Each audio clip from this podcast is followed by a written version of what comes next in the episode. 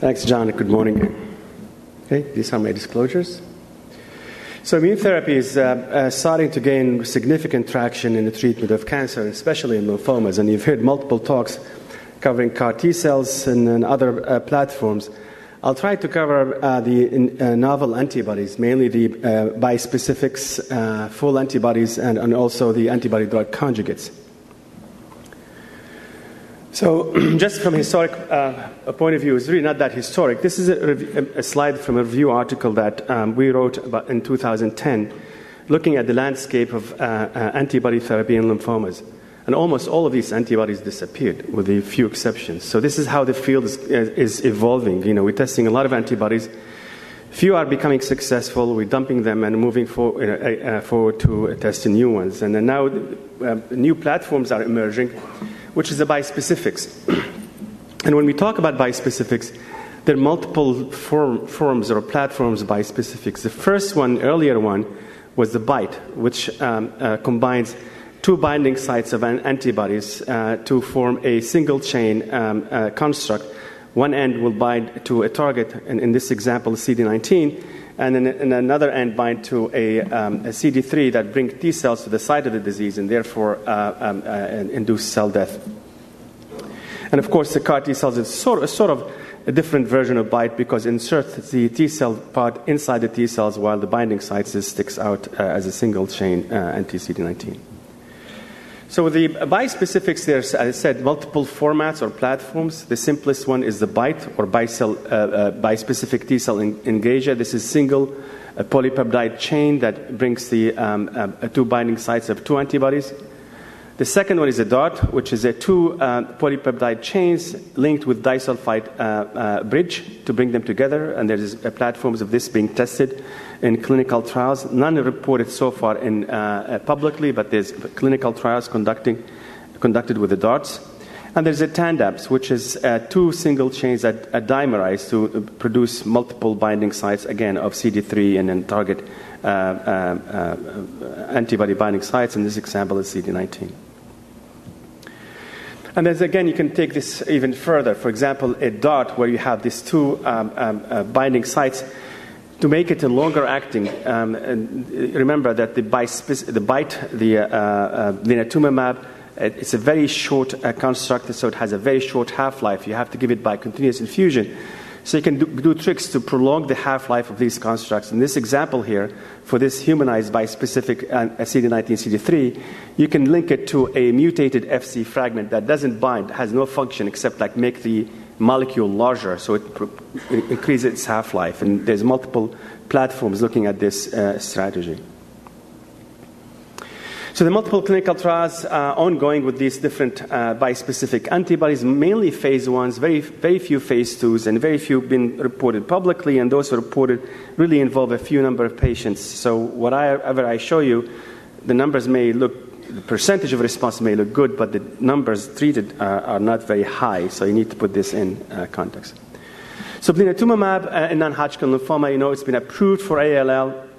non-Hodgkin lymphoma has a signal it's given by continuous infusion. There are multiple um, uh, uh, different do- uh, doses and schedule being used. The last one was a ramping schedule, mainly to mitigate the uh, cytokine release syndrome and neurotoxicity has been also seen in, in, in CAR T cells. Um, so the last uh, schedule and uh, been um, uh, uh, propagated at least. You start with ramping dose with five microgram per meter squared per day for one week, and then jump to the 60, which is the target dose level or do two ramping, so five mic uh, per um, meter square per day per one week, uh, then 15, then go to the 16. And then the initial one was like just dose escalation uh, uh strategy. The overall response rate uh, was 69% uh, at the target dose level, which is a 60 mics. And if you look at the diffuse large B-cell lymphoma, the overall response rate 55%, which looks again pretty good with a median duration of response is about exceeding one year, about 400 days. Second one is a, a bispecific which from Regeneron, which is uh, uh, REGN1979. This is a full antibody with mutated FC, so it really doesn't function within ADCC. It just functions as bispecific. One end bind to CD3 and one end bind to CD19. It's fully human antibody. Um, and um, um, it's, uh, it's, it's given uh, as uh, uh, a weekly infusion. Um, this is the initial data from the phase one trial looking at responses across different histologies and across different dose levels. Again, you see some responses uh, in this context. And with the most uh, recent update from last year, you can see even better responses at two different dose levels, more than 5 mic or less than 5 mics. And if you look at the numbers of diffuse large B-cell lymphoma, small number, 11 patients, but about 45% uh, uh, response rate, which looks also um, interesting. The other platforms uh, from Genentech and Roche, uh, one is similar to the Regeneron, which is a full uh, uh human antibody with one end bind CD20, the other end bind CD3 with a mutation in the FC fragment and the other platform which has two binding sites of CD20 and one binding site of CD3, and they're both ongoing in phase one and, and phase two uh, clinical trials.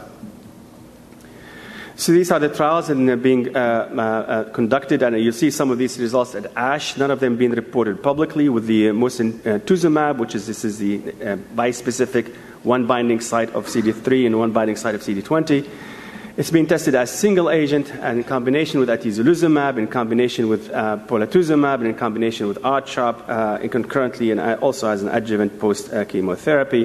And we'll see some of these results in, uh, at ASH, I think. So the field, as I said, is evolving. The platform keeps changing. Uh, there is no, no front runner for uh, lymphoid malignancies. There's interesting signals with different platforms, but most of the times the number of patients treated is relatively small, and combination studies are ongoing with these bispecifics. ADCs is becoming more interesting, and I'll show you why in a minute. But in, in general, ADCs are like a naked antibody that is conjugated to a, a warhead or a payload through a linker. And some people like to um, use a term payload for both the linker and the warhead. I, would rather use the, the payload for the warhead itself.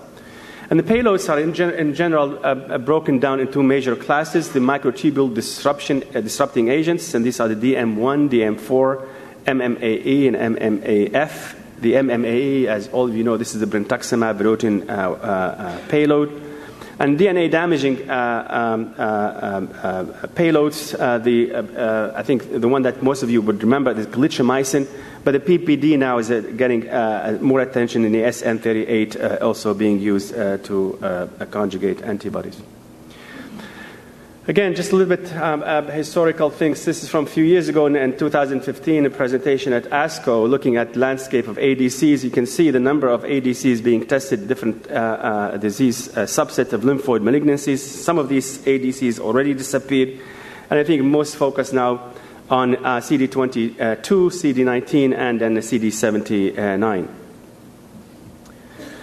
Um, back in, uh, a few years ago, we, we tested a, um, a CD19 uh, ADC. It's called SAR 3419. This is from Sanofi, which is used to conjugate DM4 to an anti CD19 humanized uh, uh, uh, antibody. Responses were seen in, uh, across different dose levels, uh, across different histologies. This is blue is the uh, diffuse large B-cell lymphoma, and then the dark gray is follicular lymphoma. And in patients who had Rituxan refractory disease, blue Rituxan refractory meeting the definition, no response or progression after six months of therapy, and yellow uh, Rituxan uh, sensitive. You look at this, you say, well, this is look, looking interesting. Um, so what happens to this uh, antibody drug conjugate?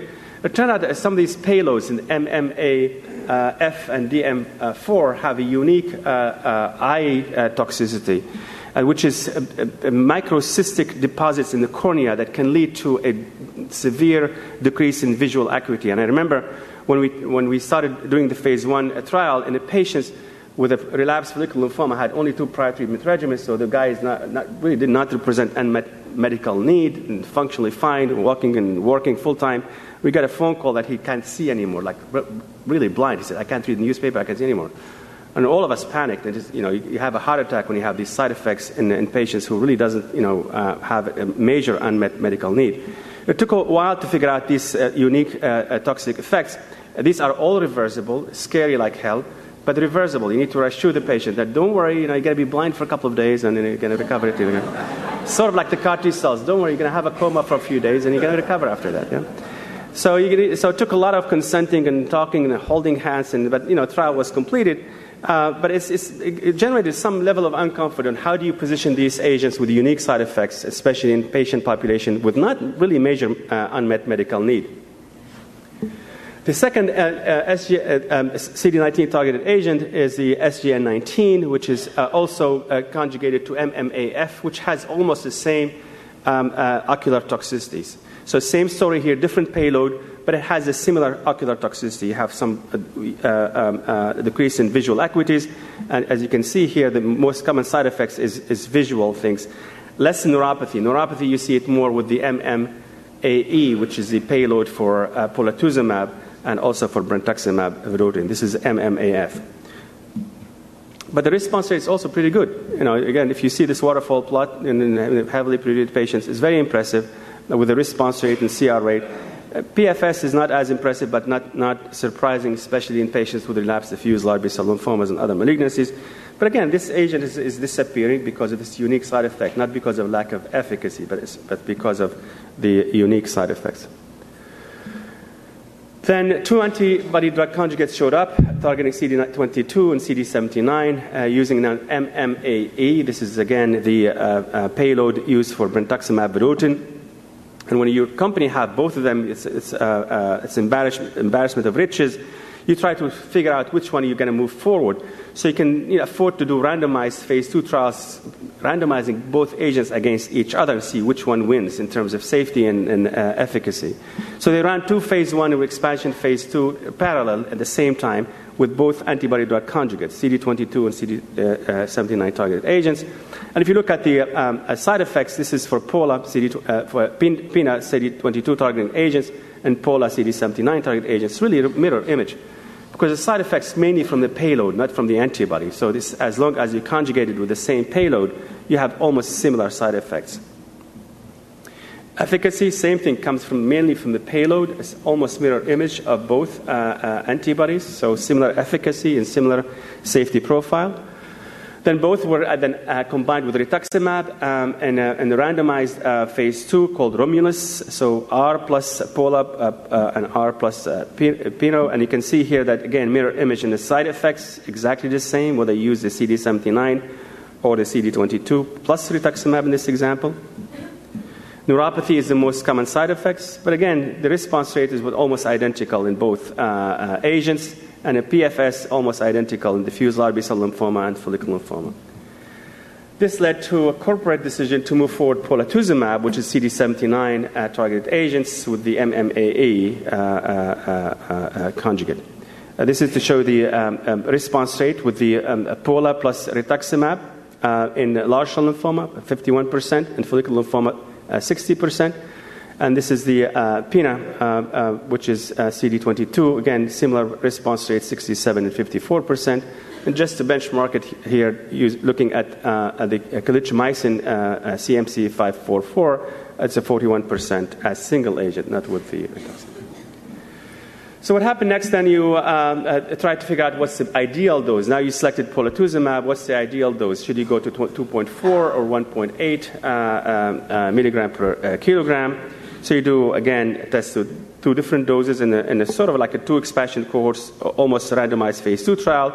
And it seems to be like there's similar response rate whether you use 1.8 or 2.4, but the toxicity profile was more favorable with the 1.8 compared to 2.4. So 1.8 was selected to move forward, even though the responses were almost uh, the same. So this was selected based on the safety uh, profile. So fast forward, now we're seeing these antibody drug conjugates being combined uh, in, um, in, with chemotherapy. The first one was reported, it's interesting, a randomized phase two trial in relapsed follicular lymphoma and diffuse large B-cell lymphoma with the backbone of bendamustine and rituximab.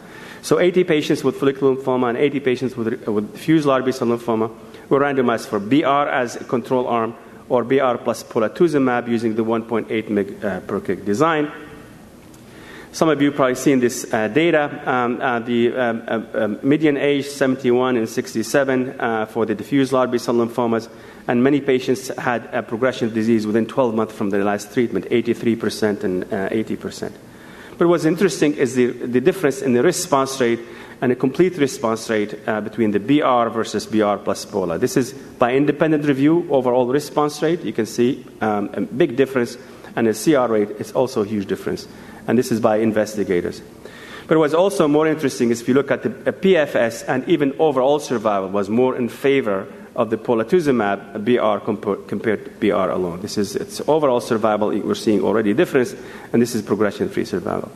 One could argue that the BR may be not the ideal backbone or comparator, but this is the, how the trial was conducted uh, um, uh, in this uh, setting. So um, this is my uh, uh, before last slide, just to show where we stand here, despite all this research, and then I'll show this in my afternoon talk. And then when we talk about new drugs and large lymphomas, and in multiple phase one and phase two and randomized trials, right now the winners really ADCs and CAR T cells. Um, uh, and if you look at the big picture, and that's where we are. Um, so you have three different, at least, platforms of CAR T cells, to approve for large cell lymphomas. And if you look at this waterfall plot at the single agent activity, if any single agent tested in diffuse large B-cell lymphoma, the winners here are, um, regardless of its toxicity, are the antibody drug conjugates. Um, so it's interesting, uh, uh, I think, time to watch how this will evolve in the, in the future. So, in conclusions, uh, anti CD20 antibodies remain the uncontested naked uh, antibodies for the treatment of lymphomas. There's additional platforms looking at CD19, whether through CAR T cells, BiTEs, and bispecific, or even naked antibodies, which I didn't have time to discuss. Polatuzumab vedotin uh, is the leading ADC drug uh, in drug development for uh, B cell malignancies at the present time. And thank you.